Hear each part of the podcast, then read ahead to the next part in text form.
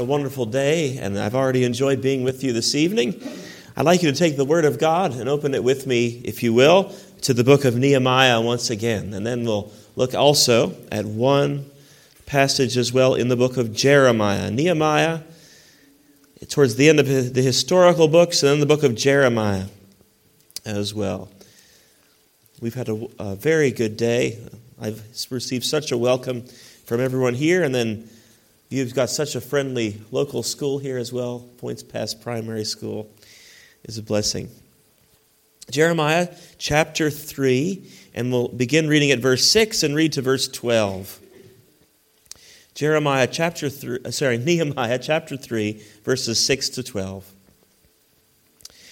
Moreover, the old gate repaired Jehoiada the son of Paseah and Meshullam the son of Besodot Besodeiah. They laid the beams thereof, and set up the doors thereof, and the locks thereof, and the bars thereof.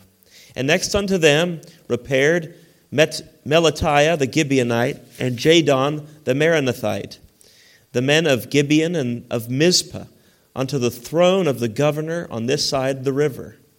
Next unto them repaired Uzziel the son of Harhaiah of the goldsmiths. Next unto him also repaired Hananiah, the son of one of the apothecaries. And they fortified Jerusalem unto the broad wall. And next unto them repaired Rephaiah, the son of Hur, the ruler of the half part of Jerusalem. And next unto them repaired Jedaiah, the son of Heramoth, Haramath, even over against his house and next unto him repaired Hattush, the son of Hashab- Hashabniah. Malchijah, the son of Haram, and Hashab, the son of Pahath Moab, repaired the other piece and the tower of the furnaces. And next unto him repaired Shallum, the son of Halohesh, the ruler of the half part of Jerusalem, he and his daughters.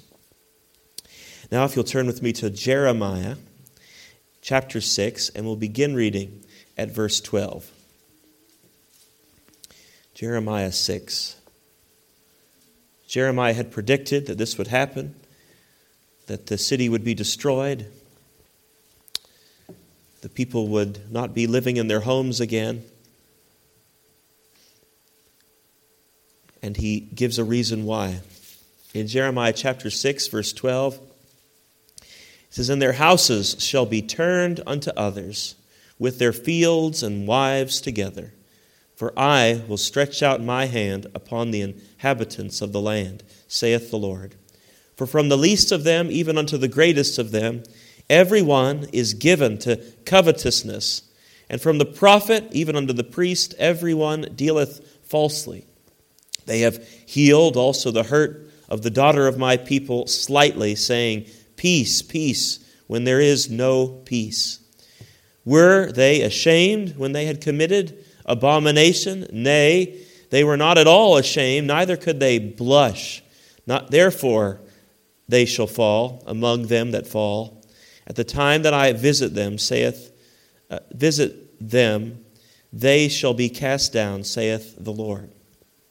Thus saith the Lord Stand ye in the ways, and see and ask for the old paths, where is the good way, and walk therein, and ye shall find rest for your souls.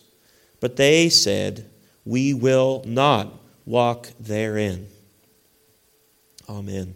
May the Lord bless His word. Well, Brother Wilfie, thank you for your testimony. And uh, I think it's so, so amazing to hear people's testimonies.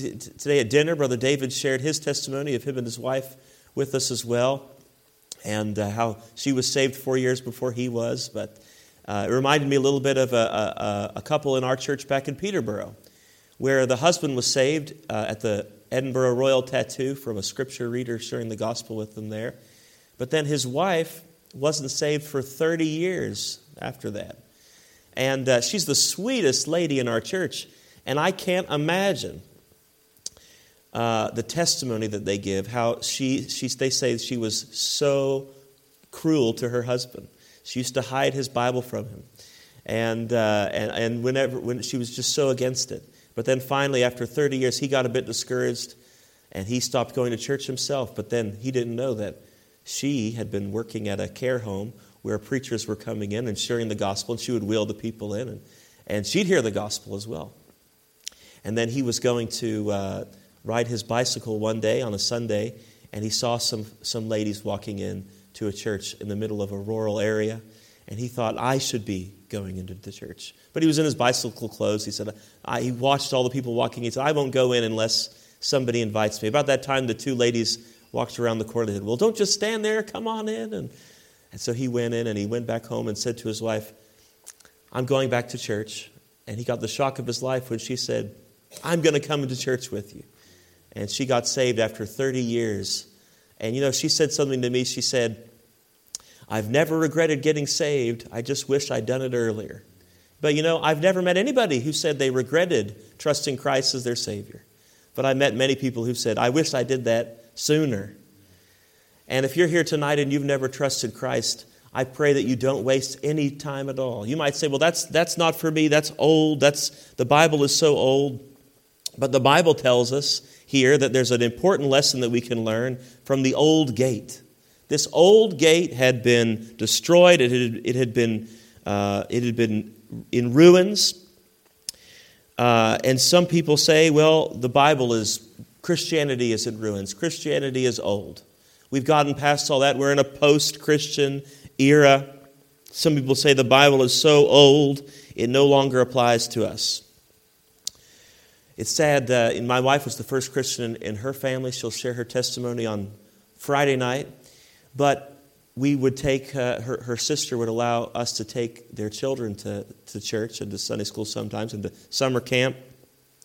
And some of them had, uh, had gotten older and, and had, you know, we, we weren't in the area, so we couldn't, couldn't uh, do that as consistently as we would have loved to. When we, when we did live in Corby, Natalie's hometown, we had a Friday night kids club. And they would come and we had about 30 kids in the living room. Just, uh, it, was, it was amazing time. We wish we could have carried on with that. But as they got a little bit older, the only one who was still interested was the youngest of the four children. And I remember she was jumping on the trampoline, asking me questions about Abraham, and I was telling her the story of Abraham. She just was, wow. And every time I told her something, she'd get so excited. She'd, she'd jump as high as she could on the trampoline because she said, I'm just so excited, I have to go. And she'd run to the other side of the trampoline and she'd scream and say, I'm just so excited to know about all these things from the Bible. But then she was told, a little, about a year later, she was told, okay, you're a little bit older now, you can stop believing in all that. The Bible's too old. And that's so many people, that's what they think. The Bible is too old. You don't have to believe it anymore. But the Bible is just as relevant and true today as it ever has been. Christ Jesus said, Heaven and earth shall pass away, but my words shall not pass away. The truth found in Scripture is for all people, it's for all time. Good is still good, evil is still evil, God is still God. But the scariest thing about this argument against the authority of, of Scripture is that there are many people who say they want to follow Jesus, but they also say that much of the Bible is not for, is not, does not apply because of how old it is. And uh, of course, they say you can trust this part of the Bible, but not that part of the Bible. And liberalism creeps in, doesn't it? They're looking for something new. Liberalism has come into so many places. I, I remember asking a pastor in London once, he was telling us when he was a, a young boy, 40, about 40% of people in England attended Sunday school, is what he said. But he said now we're about three generations removed from Christianity here in England. He said now, in, in most places, about 4% of people uh, go to church anywhere. And in some counties, it's up to, to 10%, but uh, most places, it's 4%. And he said it happened so quickly. And I remember asking him, Well, why do you think that is? And he said, Well, the, the uh, preachers here in England would go to liberal seminaries in Germany and other places, and they would come back preaching this way. The book of Genesis didn't really happen. The book of Revelation's not really going to happen. The miracles didn't really happen.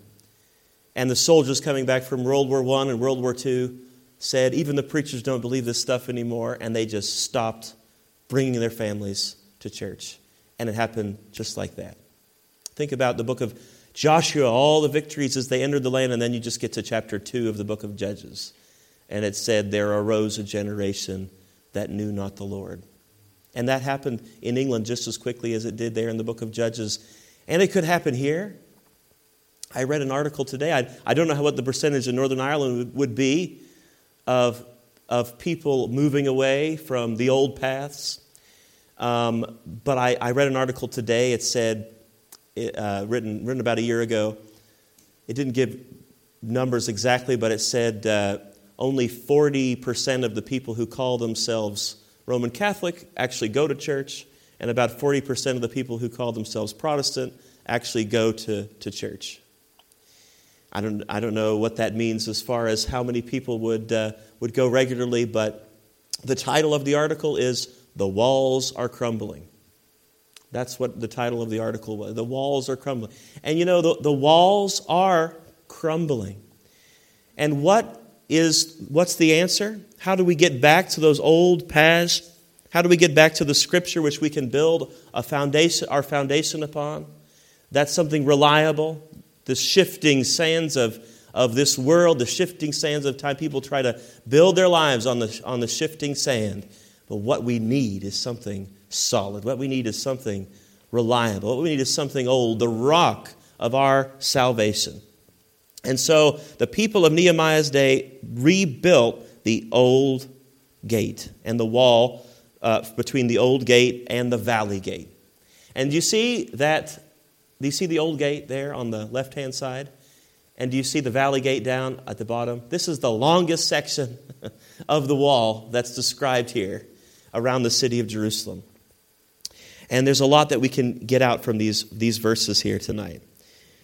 But, you know, the, one of the main things that we learn here in this, in this trip around the, the walls of ancient Jerusalem, uh, one of the things that we learn here is about this gate that was really, it's called the turning, the gate of the corner. It turns a corner there. And it was the oldest gate in Jerusalem. This is so, but you know, Jerusalem is mentioned 800 times in Scripture. And it really it makes us think about God's presence. And, and we're talking about how there's a way to God. And there's, there's lessons we can learn here. But the old gate is where the, old, the elders would sit at the gate. That's, this is the gate where the, some, some people uh, call it the gate of the old. And so we just call it the old gate. But it was the gate of the old. The elders would sit there and they would give counsel to people. We read about uh, we read about, for example, in the, in the book of Joshua, how when somebody would come to a city of refuge, they would speak to the elders at the gate. And we think about also in the book of Ruth how they came to the elders who were sitting at the gate and they would give advice, they would give judgment. And so the, the, the gate of this is the gate that represents the older teaching the younger. And it's so important that we not neglect the, the Bible just because it's old. There was, remember the king who went with the counsel of the, the, his friends, the younger, instead of the counsel of the older advisors?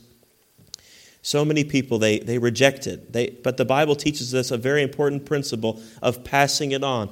That pastor in London who told me that England had been three generations removed from the gospel, he also told me what, the, what he thought the answer would be. Do you want me to show you what, what he thought the answer would be? Turn with me, if you will, to Psalm 78.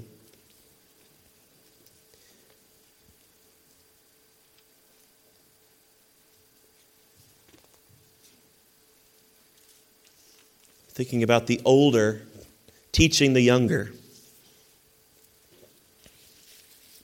Psalm 78 we're going to see here an opening of the ears and an opening of the mouth. And then we'll see an opening of the heart.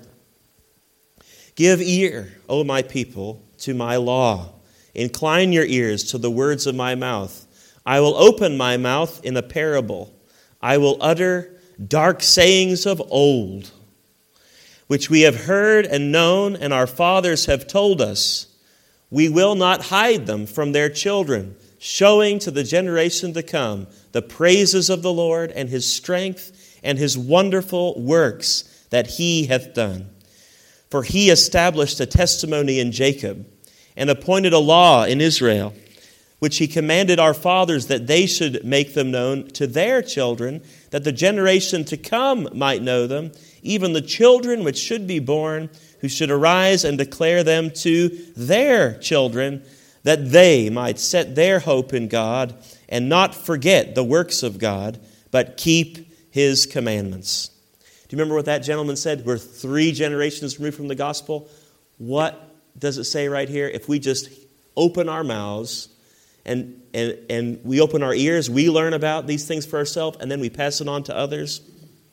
He says, We will not hide them from our children, showing the generation to come. And he says that the generation to come that in verse 5 that they might make them known to their children. And then in verse 6 that the generation to come might know them even the children which should be born who should arise and declare them to their children. It's an open secret very simple but it would cover three generations wouldn't it? It could begin again. Things that have been lost can be regained here. As we open our mouths we not hide them. Don't, don't, as I said yesterday, don't be a dead end Christian. Don't hide these things. It's, it's almost stealing. Uh, we think about those, those, those lepers who found the feast and they said, We do not well.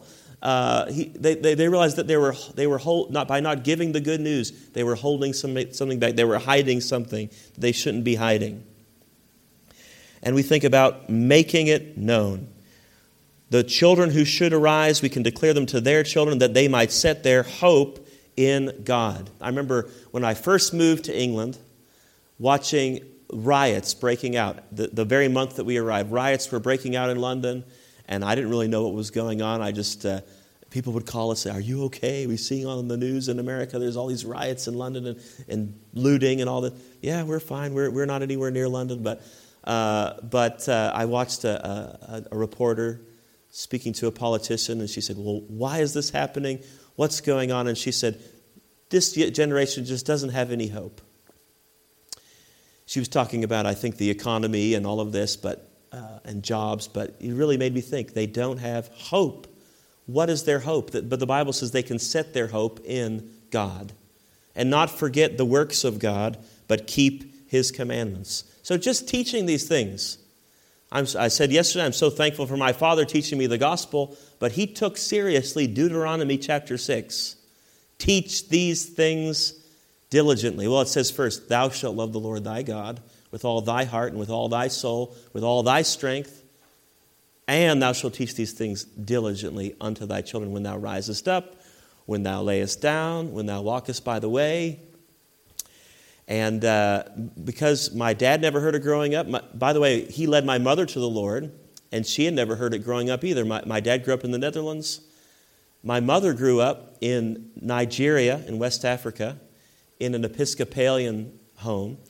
But then she moved to America when she was 17. And my father led her to the Lord as a ministry of uh, the youth group. And she said, I always knew it was something like that, but nobody ever explained it to me before. And she trusted Christ very, very quickly. But uh, both of them, they, they, they taught these things diligently. Every morning when I'd wake up, they'd be, they'd be preparing for the day. My dad would be eating his oatmeal, reading his Bible, trying to think of something to share with us. We'd have a 45 minute drive to school, uh, the Christian school where he taught. And uh, he'd talk to us the, the whole way about things in the Bible. It says, When thou risest up. It says, When thou liest down. He would tell us stories about three bears, Teddy, Freddy, and Reddy, and Rocky Raccoon, but then he'd always tell us something from the Bible. He'd pray with us. It says, When thou risest up, when thou liest, and when thou walkest by the way. My dad always dreamed of living in mountains growing up in, in the Netherlands, so we lived in the Smoky Mountains growing up, and we'd walk to the waterfalls, and he'd have the New Testament in his back pocket and he'd open it in the New Testament and the Psalms. He'd read us a scripture when we'd sit on the rock next to the waterfall. So he took it seriously. He just did what he, what he was meant to do and praise the Lord for the investment he made. It says that they might set their hope in God. Is that a guarantee? No. But That's if that's the only way it's going to happen. The Bible says in Proverbs 22, verse, um, uh, is it Proverbs 22, verse, um, uh, I should know this, verse 6 tra- train up a child in the way he should go, and when he is old, he will not depart from it. I'm thankful for that. Now, I know that that's a proverb, but it's not a promise. Some people, some people view it as a promise. You know, I, I did everything I could, but then they didn't go in the way that they should go. But, uh, uh, but it, it's a proverb, it's a general principle. If you train up a child in the way they should go, that it's a general principle that when they are old, he will not depart from it. And so we can, we can look at that and we can say, let's do our very best Let's repair the old gate. Let's teach what we know and carry it on to others. And so that's the first lesson that we see from the old gate. The Bible tells us back in Nehemiah that there were people doing this work with their children. Look at the very last verse that we read in Nehemiah chapter 3 and verse 12. It says, and next unto him repaired Shallum, the son of Halohesh, the ruler of the half part of Jerusalem, he and his daughters. You know, everyone had a part in this work. Everyone had a part. And, and some of the people that were doing this here, it says in verse number 10, and next unto them repaired Jedaiah, the son of Haramath, even over against his house. They needed to repair the walls because it wasn't just good for the nation, it was good for their home. It was good for their house to have a, a security. And you know, we need to rebuild the spiritual walls. It's not only good for the nation, it's protection for our own family members, our own homes. And this was, by the way, this phrase against his house is found five times throughout this third chapter of Nehemiah. And so people were building along their homes, but other people, they built along their own home, and then they went to the other side of the wall and helped other people with their section of the wall. For example, you see in uh, verse 4 of Nehemiah 3, you see Meshullam, the son of Berechiah, but you also see him over in verse 30 as well. So he finished his section and then he went over to the other side and helped somebody else with their section as well. May the Lord help us to be faithful in our own homes. May the Lord help us to be faithful with parents who don't teach their children. And may the Lord help us to have a ministry as a church, all working together to see a generation coming to know Christ as their Savior. We also see, though, in uh, chapter 6 of um, Nehemiah, that Meshullam, the son of Barakai, he was so hardworking that um, he, he was helping others, but his own daughter married Tobiah's son, one of the bad guys. Chapter 6, verse, verse 18. So I'm sure that he was heartbroken about that, uh, Meshullam. But uh, we, can do, we can do our best, can't we? He was helping, he was working, but the most, but, but the most important work is for our own homes and for our own children. I'm sure we, every Christian parent's most important prayer request is for their children to be with them forever in heaven. It wasn't just, uh, uh, it was everybody getting involved as well. It wasn't just the professionals. You might say, well, well, that's, uh, that, that's the preacher's job. But you see here in this passage, um, in verse 8, you have goldsmiths getting involved. You've got uh, Hananiah, the son of one of the apothecaries. You've got uh, rulers getting their hands dirty. Uh, two different rulers in this passage in verse number um, 9 and in verse number uh, 12, you have two different rulers of, of half the city. They were getting involved and helping in the work. So everybody needs to get involved. As a church, we see that when we all do our part, we can, we can have a, a community that everyone can look up to. When we have baby dedications uh, in our church in, uh, in Peterborough, we give a challenge to the mother and a challenge to the father, and we give a challenge to their relatives we also give a challenge to the entire church and say, All of you are examples for this child as they grow up. May they see good examples of Christians uh, all throughout their, their life. and through their childhood. So praise God for the old gate. We're the, we're the older, we're teaching the younger. Another thing that we see in the old gate, it not only symbolizes the old ways of the faith that God has already revealed, uh, but in order to come to Christ, we have to come through the sheep gate, we have to learn how to witness, but then we need to get uh, grounded in the scriptures as soon as we can, grounded in the old paths. People want something new. They say, We will not walk therein. But the, the, the thinking about the, um, the old gate, we, we think about the number of people building this wall, all these people working together, and yet they, they all together knew that this, this is so important to have the old path, the old gate rebuilt. The other reality of, of the old gate speaks to us, though, about old and new. It speaks about change, changes that come through life. Did you know what the old gate, where the old gate is? It's not there anymore. Uh, but it's where the Church of the Holy Sepulchre is in Jerusalem today.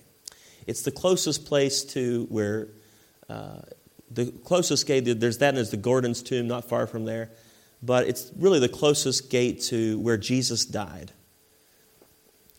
And we think about when we come to Christ, we become a new creature. The only way to become a new creature is the old way.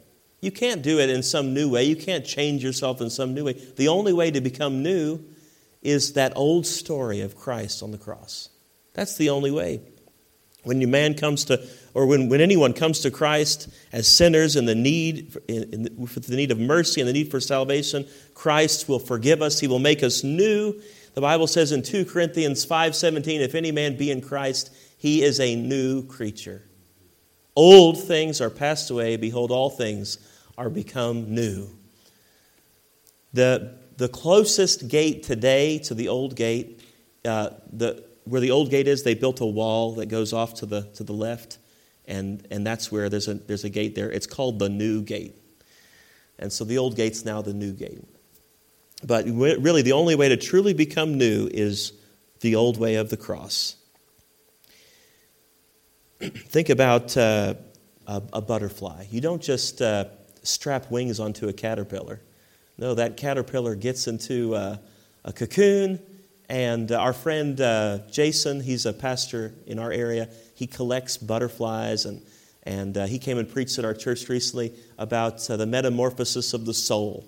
And he brought his butterfly collection and he brought some living butterflies for the kids to release after the service you know.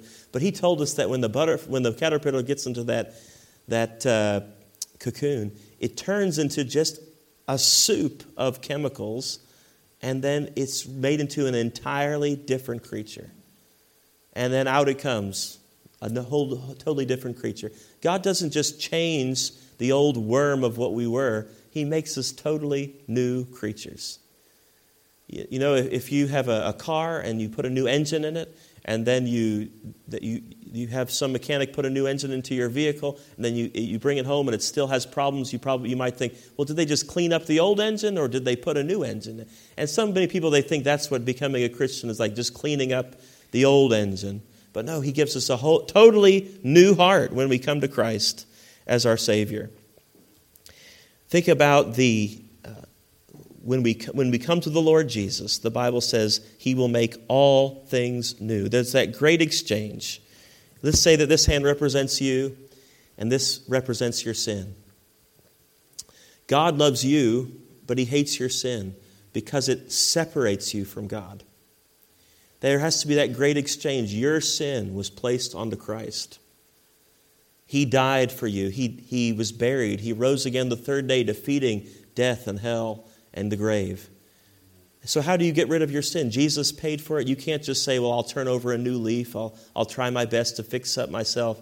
No, you have, to, you have to say, I believe that Jesus did that for me. Come to Him, and then He will make you a new creature, and the sin is no longer in the way, and you can have a relationship with Him, and you can be with Him forever and ever in heaven.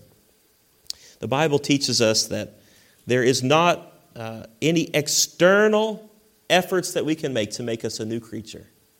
Some people, they, they, they think that if they just fix themselves, if they just do good works, if they just join a church, if, if they can uh, do things on the outside, Billy Sunday used to say, getting, going to church doesn't make you a Christian any more than going into a garage makes you an automobile.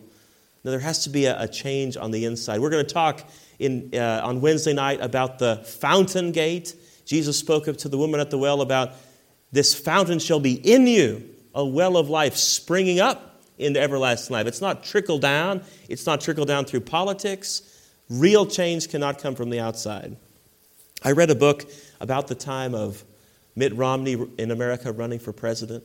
And uh, the, everybody in, the, in America was, uh, all, so many churches were getting involved and just say, if we could just get the right person elected.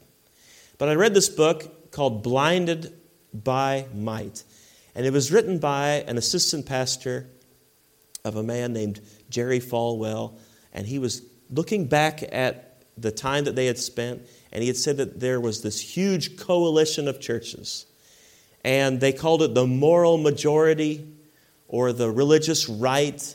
And they got so many churches to donate money and so many churches to sign pledges that they were going to change. The, they, they had a big list of the 20 things that were going to change in America in the next 20 years. And now the 20 years had come and gone, and all 20 things on the list were all worse than they had been before. And the, the point of the book was if we had only spent the last 20 years preaching the gospel, spending all as much money as we did on the gospel, then we really could have changed America, but from the inside out and not from the outside. Not trickling down, but springing up into everlasting life. Don't just try to change yourself. The Bible tells us that when you come to Christ, there's something old that you can build your life upon. He can make you new but not in some new way. He makes you new in that old way, which we're about to sing about the old rugged cross. Let's pray together. Father, we thank you for that old rugged cross where Jesus died, right there near the old gate. And Father, we pray we would not discard it in this modern day. Help us to teach it as diligently as we ever did. Help us to get back to repairing the old gate. In Jesus' name we pray.